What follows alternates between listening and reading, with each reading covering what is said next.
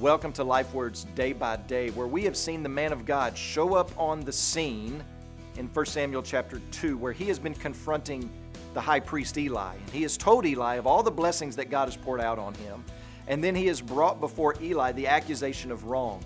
And then we see in chapter two, verse thirty, that it begins with, therefore, indicating to us that what is to come is a result of Eli and his sons' sin. And what comes is judgment. You see in verse thirty-one that there is a disabling that's taking place, that no man in your line will grow old. And then you see distress in verse thirty-two.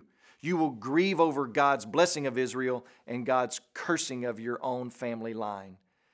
And then we see death in verse thirty-four, confirming all of what the prophet is saying as to be true will be the death of Eli's two sons, Hophni and Phinehas. Can I give all of us a warning, mainly to myself, but also to you, so that we all may know the gravity of the situation here? Love that is absent of truth is not love. It's simply trying to pad the path to destruction.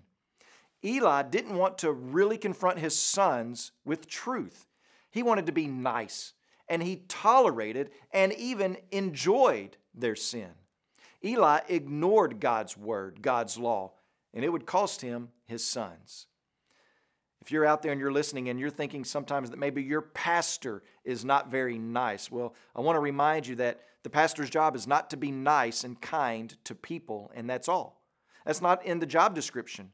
The job description is to present clearly the truth of God's word, to hold it up for all to see, and to warn and to admonish and to encourage and to offend and to comfort when it's necessary, doing all of that in love for God and love for you. Parents, your job is not to be nice.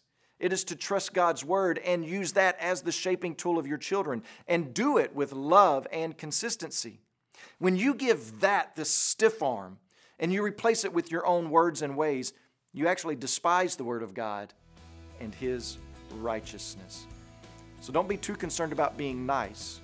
Be more concerned about being biblical. Today when you pray, please pray for Larry Wood and his family, our missionaries in the Czech Republic. And also remember the Kinga Life Word broadcast that's heard in Tanzania.